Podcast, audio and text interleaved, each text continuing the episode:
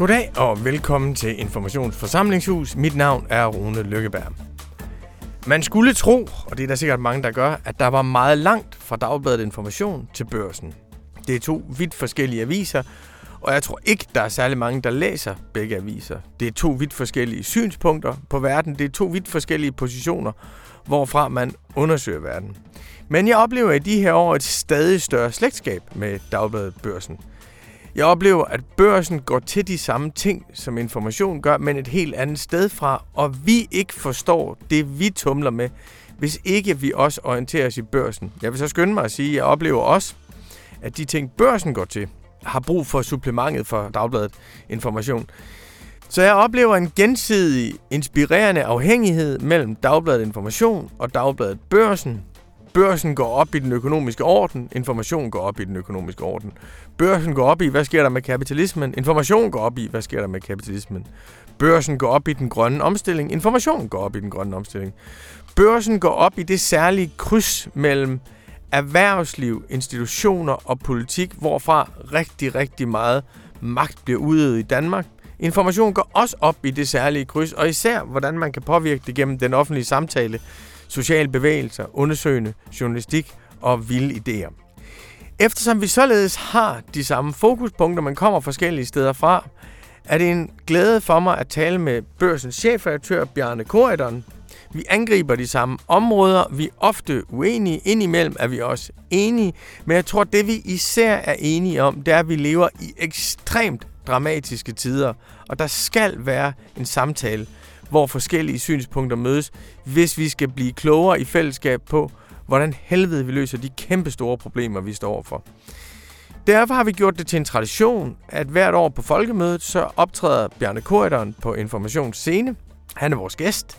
Jeg stiller spørgsmål til ham, vi diskuterer en lille smule, og vi udlægger verdensorden, den grønne omstilling, dansk politik, eventyret midt regeringen og alt, hvad vi ellers synes, der er interessant i de små 30 minutter, vi har sammen på scenen. Her følger i hvert fald min samtale med Bjarne Korydon fra Folkemødet 2023.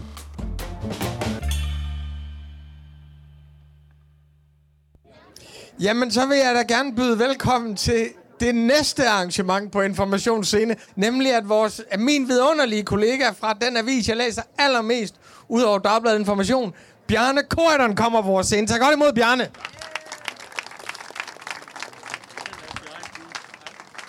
Og jeg vil jo starte med at sige, at man bliver nødt til at læse noget andet end sin egen avis, hvis man vil forstå, hvad der sker i verden. Og der læser jeg Børsen, og så lytter jeg meget til jeres podcast. Den, der hedder Corridon og, og Co. Og den er altså skidegod, den kan jeg stærkt anbefale. Det betyder jo, Bjarne, at du er faktisk inde i mit hoved en times tid hver uge med det. med, med. og så, og så og der, der har jeg gået og tænkt over, hvordan du opfatter samfundet. Fordi ofte er det jo sådan, at man tænker, at i samfundet, det er ligesom et hus, man bygger. Der er nogle kriser, der skal overvindes, og så når man hen til normal tilstand. Og jeg tænker at tit med Bjarne, når så synes de andre ikke, der er krise, så siger Bjarne, jamen, så kommer der en krise. Og jeg tænker, hvad fanden Bjarne, skal vi handle som om, der er krise hele tiden? Og så er det gået op for mig, det er nu, jeg har en tese, og du skal bare skyde den ned.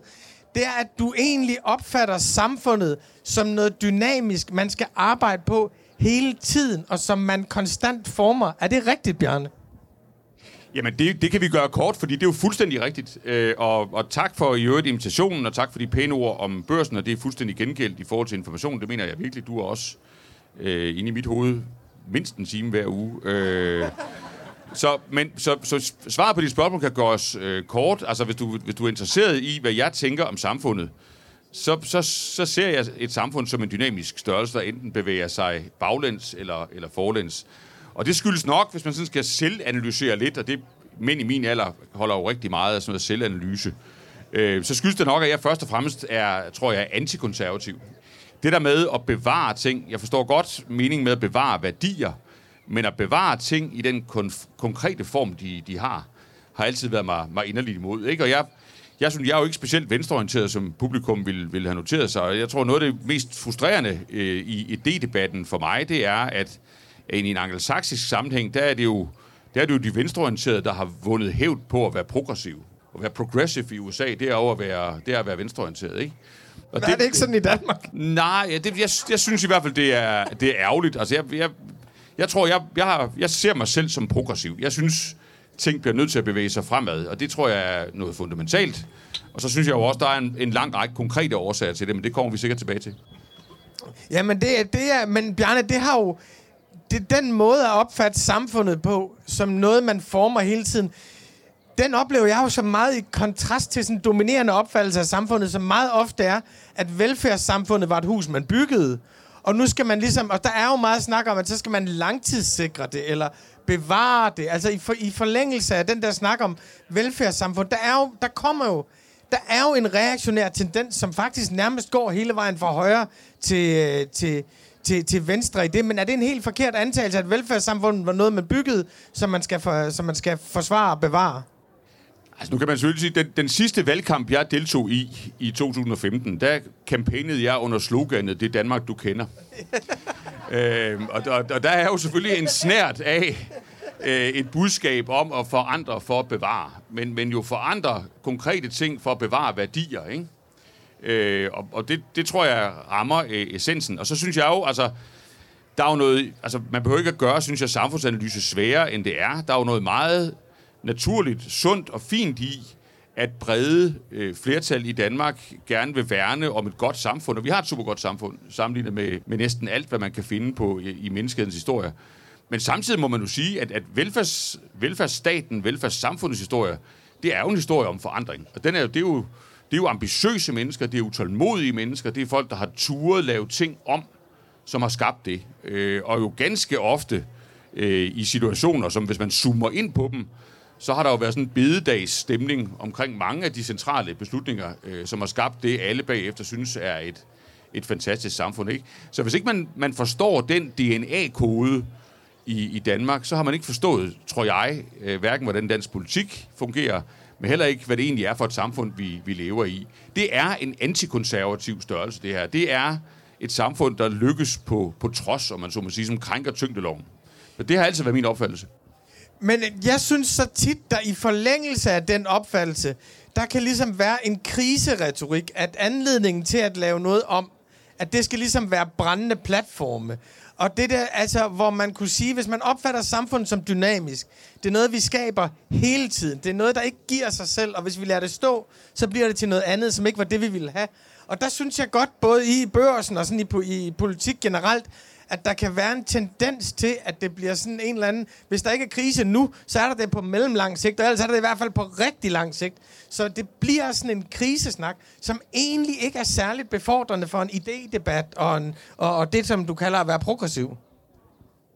Jamen, det, det, vil jeg, det, det tror jeg ikke, vi skal skændes om, fordi det har, øh, det har egentlig optaget mig i, i nogle år nu, at øh, altså det, altså, det er jo klart, at, at øh, hvis der er kriser, hvis der er problemer, hvis man står til at miste noget, man holder af, så er det jo befordrende for, for handlekraften. Det tror jeg gælder i, i politik, det gælder nok også i menneskelivet som sådan. Altså, det er jo også sådan, at man nogle gange kan få sine børn til at makke ret, eller, eller sin hustru eller sådan noget. Men, men, jeg, men jeg, synes jo, at, jeg synes jo, at det er rigtigt nok, at, at der, hvor vi måske er, er kørt tør, eller er kørt op i en, en jeg ved ikke, om det er en blindgyde, men i hvert fald, vi, vi er i hvert fald ved et vejbump i sådan en dansk samfundsudvikling, det er jo at argumentere med, øh, med, med kriser med sådan et stort K, ikke? Øhm, og, og måske uden håb, eller måske uden sådan en, et, en, en vision for, hvad der kunne være bedre. Og der har det jo været mig en, en kæmpe gåde, at, at, øh, at den del af politik, jeg holder af, altså, og det er jo alt det, der foregår omkring midten, det er der, hvor man, hvor man har regeringsansvaret, og ikke bare råber af dem, der har regeringsansvaret, at man ikke har taget den grønne omstilling som noget, der i højere grad kunne bygge broen imod mellem noget, der jo er kritisk, men noget, der jo også er meget håbefuldt. Altså, hvem, hvem vil ikke gerne leve i et bæredygtigt samfund? Det er jo, altså, det er jo på, på, den ene side er det et teknisk begreb, det der om bæredygtighed, der er, ikke, der er ikke meget passion i det. På den anden side er det jo et vanvittigt, altså, det er, jo- det er jo et vanvittigt følelsesladet begreb. Altså, det der med at efterlade noget til næste generation, som, som faktisk holder, det er der jo vanvittigt meget passion i. Og hvorfor det egentlig ikke er blevet mobiliseret til at, at Altså til at føre sådan en, en, en nødvendighedens politik, der kunne være, der kunne handle om andet end at undgå at falde i Vesterhavet. Det, det er mig faktisk en gåde. Øhm, og det tror jeg, jeg synes, man skulle se at komme i gang med. Og det er, det er man jo så ikke i gang med, og det er måske en af forklaringerne på, at man står, hvor man, hvor man står. Ikke? Og hvor står man? Jamen, jeg synes, man står et sted, hvor man har... Øh, og det det synes jeg, jeg har sagt konsistent over noget tid, og faktisk nogle år, og i hvert fald også til dig et par gange. Bekræftet. Ja. Øh, jeg, synes, man, jeg synes, man har forsømt, og, altså jeg kan jo godt lide store planer, og det, men, men det behøver ikke, man, man kan lave det, som man, man vil. Det behøver ikke være lavet lige på min måde.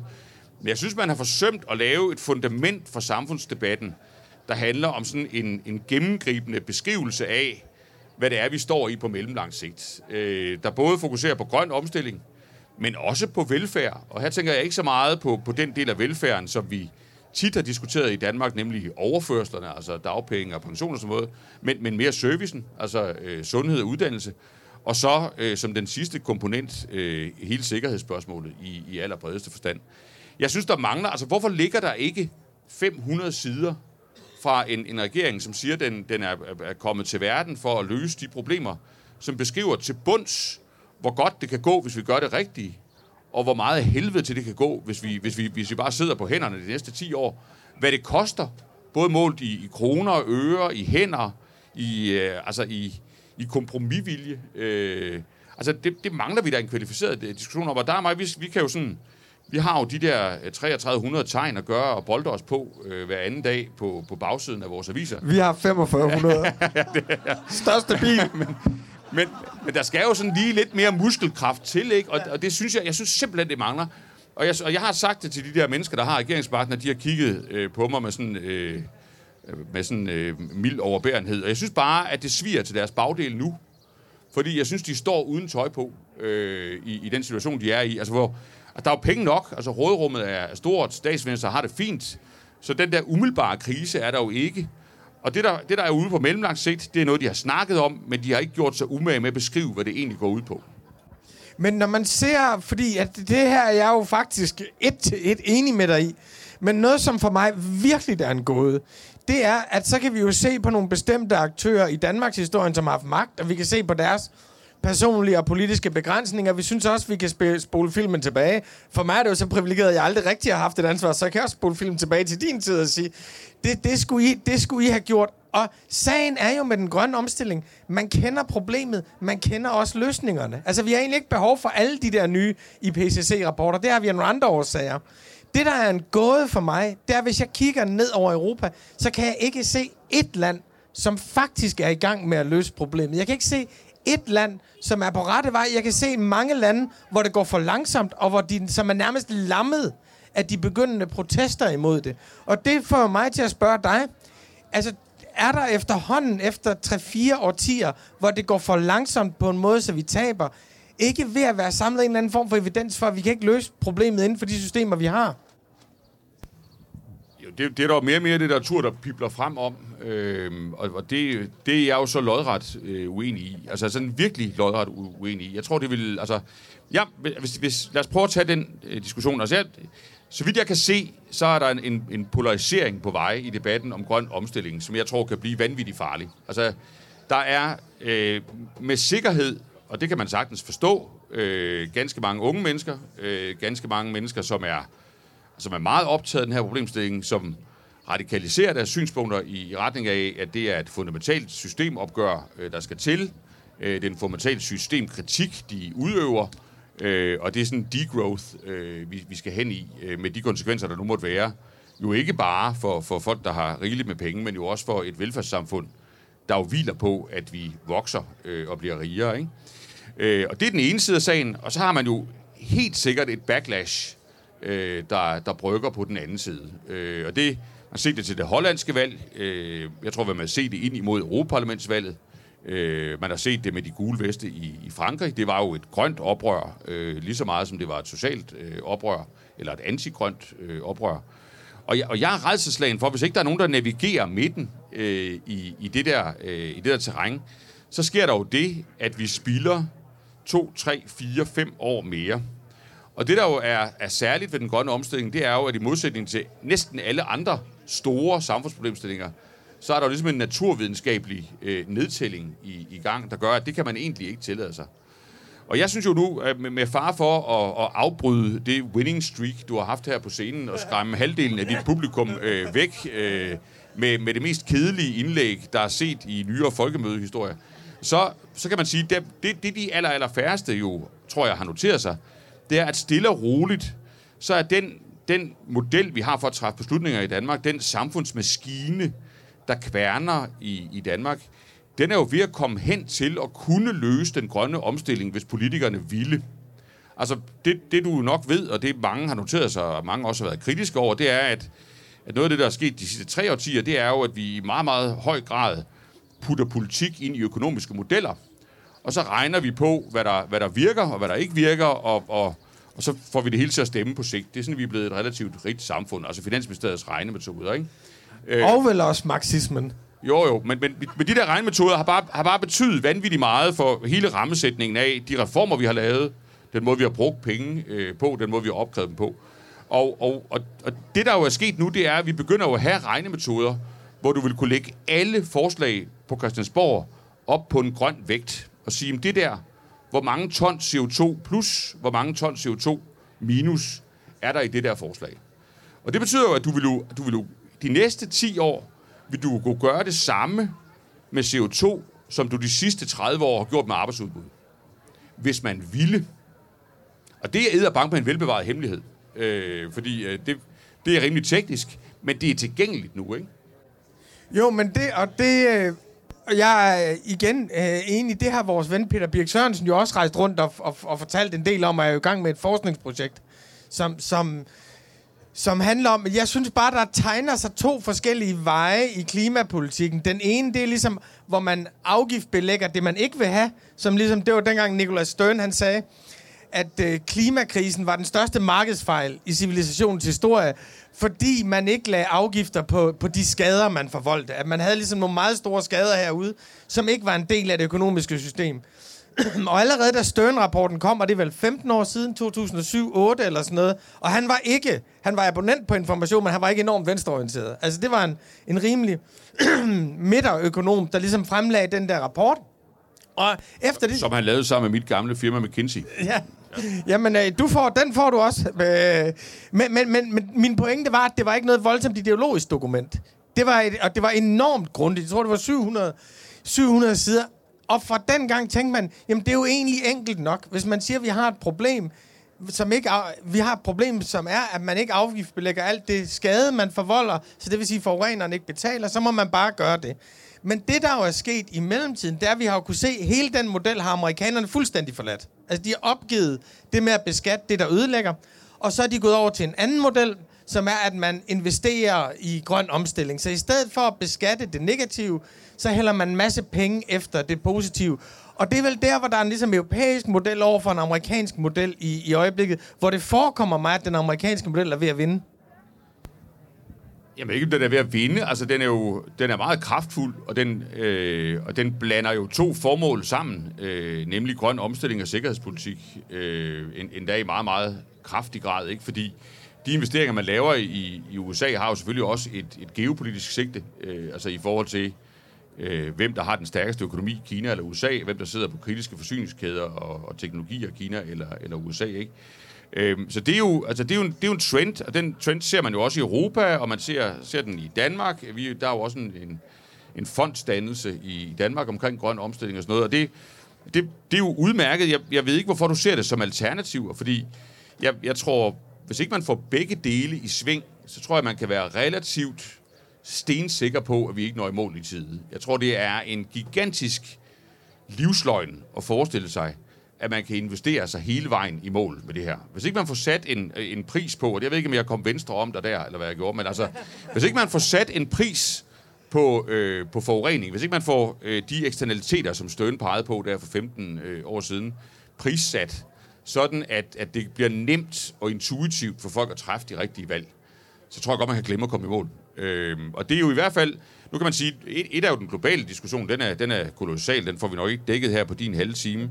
Men vores klimamål er jo nationale, og de 70 procent, vi har sagt, vi vil levere i, i 30, det er jo det, der sker inden for landets grænser. Og det kommer vi ikke til at kunne investere os fra. Altså, der er ingen vej, så vidt jeg kan se, hen til 70 procent i 2030, uden at CO2-forøgningen koster det, CO2-forøgningen koster. Og hvis der er en vej, som man betaler sig fra, så er det sindssygt dyrt. Og så bliver nogen nødt til at fortælle mig, hvad det er, vi så i øvrigt skal undvære. Jamen Bjarne, du og jeg, det kan bare roligt, vi er enige her. Jeg prøver at beskrive normativt, øh, øh, eller deskriptivt, deskriptivt, at, at det forekommer mig, at amerikanerne har opgivet carbon-skatvejen. Øh, og når jeg siger vinder, så er det ikke den, der løser problemet. Men, men så er det jo en investeringsstrategi, som skal alt muligt andet, end at lave en grøn, øh, end at lave en grøn omstilling. Men jeg vil godt her lave et, fordi vi har kun 10 minutter tilbage, så jeg vil godt lave et hurtigt skifte ud af en virkelig... Her, Bjarne og jeg har løst en grøn omstilling. Øh, og så må man sige, hvad så med biodiversiteten? Den tager vi næste år. Øh, fordi det er, jo så, det er jo så delikat ved hele den her grønne omstilling, at der er nogle biodiversitets problematik omkring det. Men vi bliver nødt til også at vende midterregeringen, som du og jeg jo har diskuteret ivrigt øh, over det seneste, jeg vil faktisk, halvårs tid. Og jeg vil skynde mig at sige, at du har jo været en idealistisk fortaler for midterregeringsprojektet men du bærer ikke det praktiske eller politiske ansvar for den måde, som det er realiseret på. Så jeg vil ikke sidde og øh, skyde dig det ene eller det andet i skoene. Men, men, men jeg vil bare høre din evaluering af, hvordan midterregeringsprojektet er gået her et halvt års tid efter. Jamen altså, jeg synes, de er kørt fast, og derfor er jeg dødsens bekymret. Altså, jeg vil dem jo det bedste. Jeg er jo deres eneste ven på folkemødet. Øh, og, og, øh, Ej, Christian Jensen! Bortset, Christian Jensen! Bortset fra dem, der får penge for det, ikke? Øh, og det gør, og det gør jeg ikke, vil jeg bare sige.